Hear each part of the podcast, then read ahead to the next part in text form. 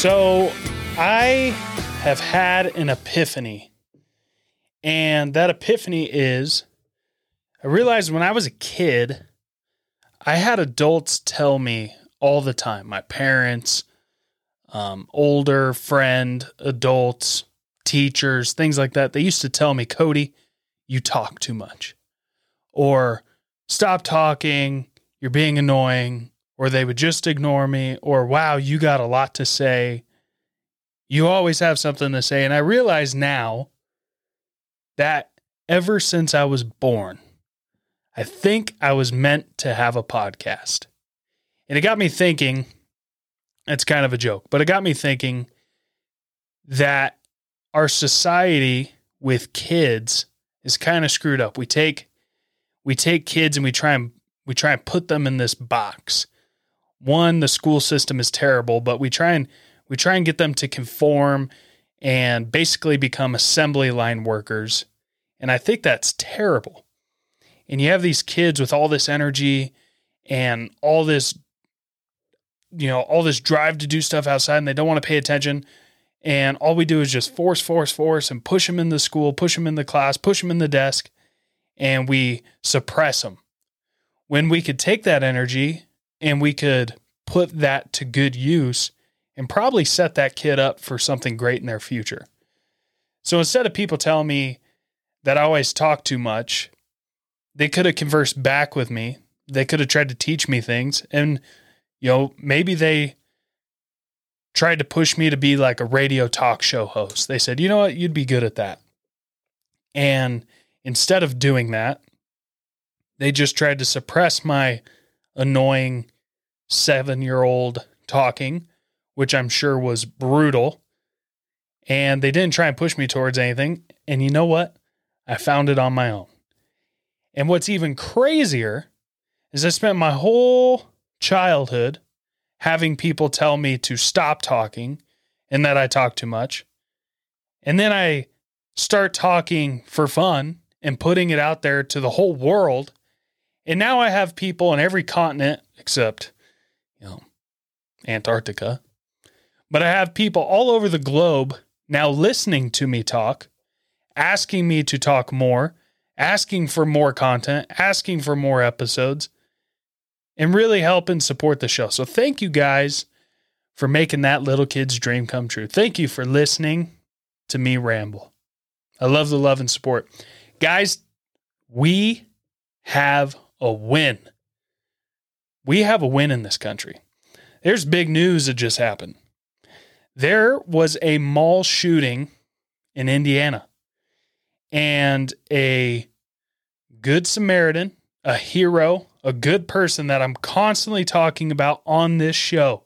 Exactly what I'm trying to drive home, exactly the points I'm always trying to make. A good person, Elijah Dicken, conceal carrying a handgun, took out a mall shooter. Dressed in shorts and a t shirt, Elijah Dicken was shopping with his girlfriend when a gunman opened fire on a food court at Greenwood, Indiana Mall Sunday evening. He killed three people and wounded two others. While the shooter, 20 year old blank, fired 24 rounds, Dicken did not hesitate to use the Glock handgun he was legally carrying to neutralize the threat within two minutes. For how long have I been preaching that this is exactly what we need to protect our society, our innocence, our children, our elderly? And it happened. Now, this isn't a, this is not a anomaly story. Is it rare? Absolutely, because shootings are rare. But there are stories just like this that happen all over the country many times a year that you never hear about. The mainstream news never wants to tell these stories because their sole purpose, their their sole goal is to get rid of the guns. That's their initiative is to take those things away. And you know, whatever political side that you subscribe to, or if you're like me and you feel homeless, on the left, you know, it's very clear that they want to get rid of the guns on the right.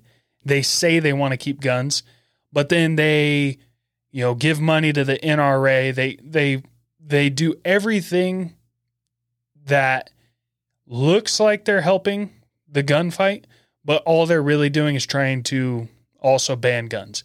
Because if they can ban guns, it's good for them. They get more power just as well as if the left bans guns, they get more power.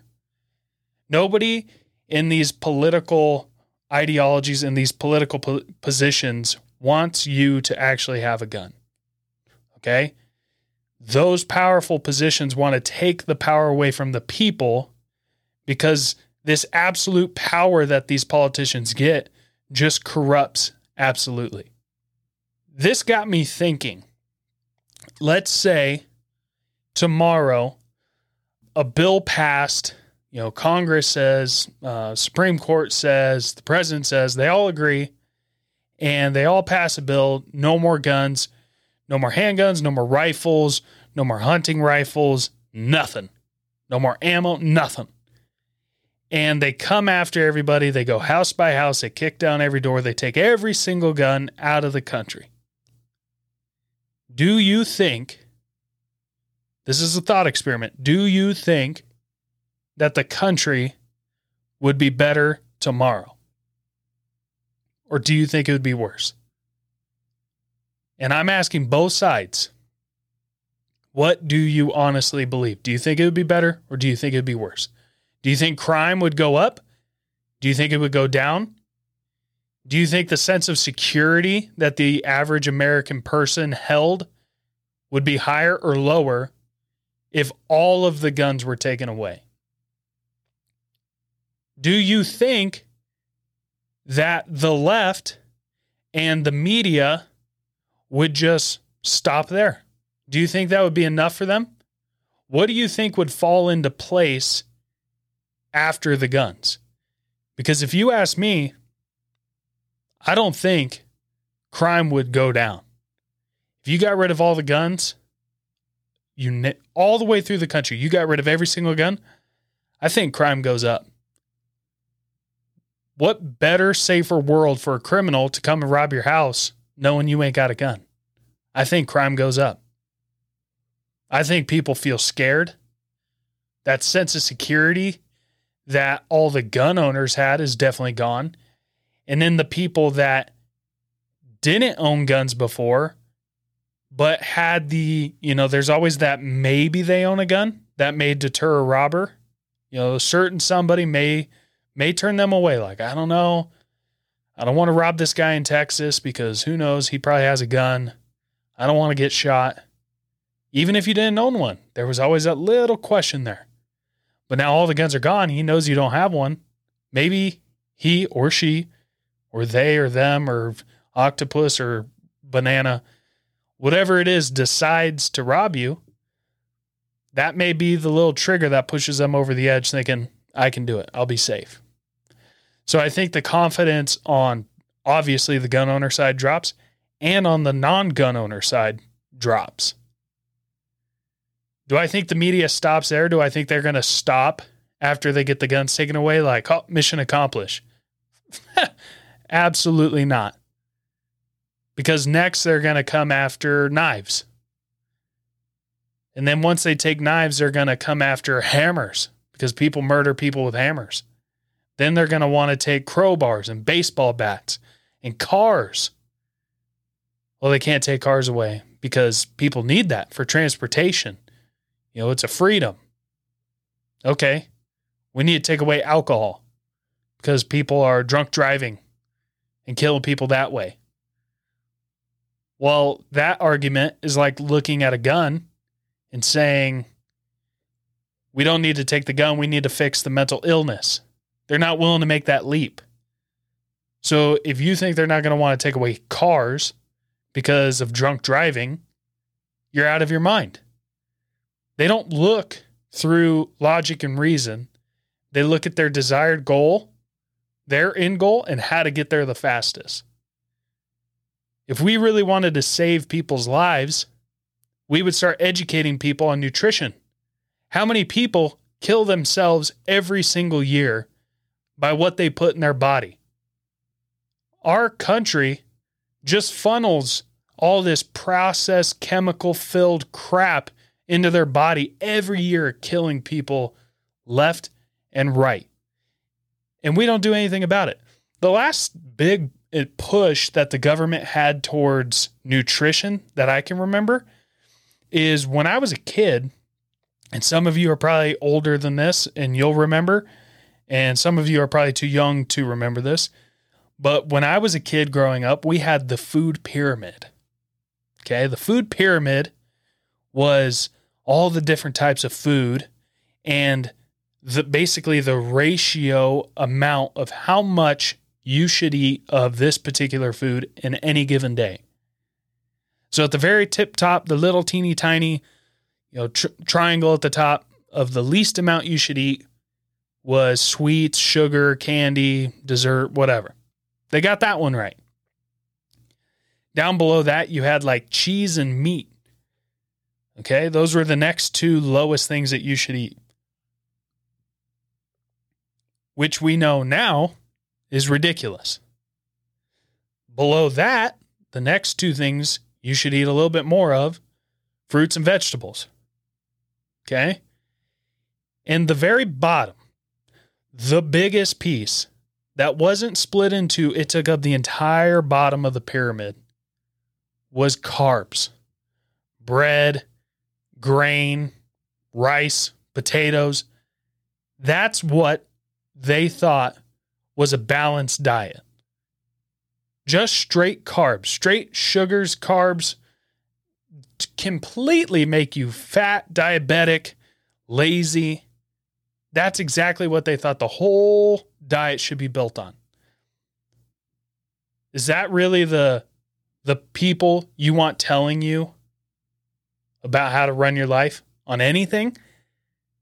They thought bread was the most important meal of the day. They can't get anything right.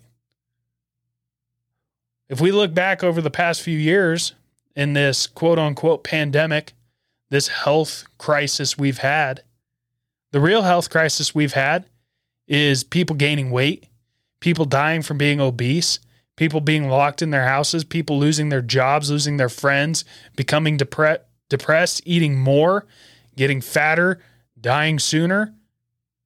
Yet our government never once came out and said, you guys should exercise, you should get outside, you should eat healthy. None of that. Because they wanted the simple solution. If we make our, our friends over here, you know, wink, wink under the table, we make them some money because they start pumping out shots one through 56. We make everybody get them, you know, maybe I'll have a nice, cushy job after this. Maybe I'll get a crazy book deal. Maybe I'll get that that house in the Hamptons that I've always wanted. So, going back to my original point, that was a long tangent. I'm sorry. But back to my original point, do you really think getting rid of guns would solve the division in this country? Do you think that would really save a bunch of lives? Because everything that I've been preaching over all of these episodes of podcasts and for as long as I can remember since I've been an adult, a good guy with a gun is the best defense and the best solution to a bad guy with a gun. And we, our country has changed. We have gone down bad roads. We have terribly weak people. We have a, a terribly broken society. And we have a lot of things to build and correct. And that's what I want to try and address in this podcast, not this episode, but overall in this podcast to try and help be a voice and a beacon of light to try and build our community back and build better men and better fathers and better friends and and brothers and sisters and mothers. I want to help build that. But with all that being said, there are still good people in this country. There's a lot of you. There's a lot of you who listen to this show. You guys are amazing. And there's guys like you, women like you out there who will do the right thing, who will stand up for what's right, who will be the one who stands up in a quiet room when something's going bad to save somebody's life like this guy did in this mall. Who knows how many lives this guy saved by running himself into danger to neutralize a threat. This is exactly what I was preaching in the message to Uvalde episode. This is exactly what this country needs. This is exactly what gun culture needs. And this is the best story that can come out that's pro gun. A good guy with a gun stopped a bad guy faster than all these other mass shootings. It took trained police officers 77 minutes hanging out in a school hallway to get the job done. It took this guy hanging out at Dick's Sporting Goods with his girlfriend two minutes, untrained. He's not in special forces. He doesn't have a team. He doesn't have fancy tactics. He doesn't have fancy gear. Two minutes, he neutralized the threat. You, sir, are a hero. And I can say that I'm proud of you. And I can probably safely say that every person listening to this podcast right now, if you're a follower, you agree too. Put that message out there, put that story out there. This isn't going to gain a bunch of traction on the news, it never does. Be the one to tell people about it. If you don't know how to tell people about it, you don't really want to share a certain news article, whatever, feel free to share this episode. Send it to friends, send it to coworkers, send it to whoever you want. But we need to do everything we can to promote this guy's story. When I'm asking you guys to help me promote the show, it's not just for me. It's not for my ego. It's not for my whatever. You're helping spread a message that hopefully I think you agree with. By sharing the show, by liking it, supporting it, you guys are helping promote your beliefs and kind of help steering the boat ever so slightly to the way that you agree with. Because if you didn't agree, most people wouldn't be listening. And if you don't agree, thank you for listening. I hope you get something out of it. Guys, before we sign out today, I am working on some merchandise ideas. If there's something you guys want, if you guys want in particular hats, or shirts or just stickers, whatever it is, go ahead, shoot me a little message. Tell me what you would be interested in.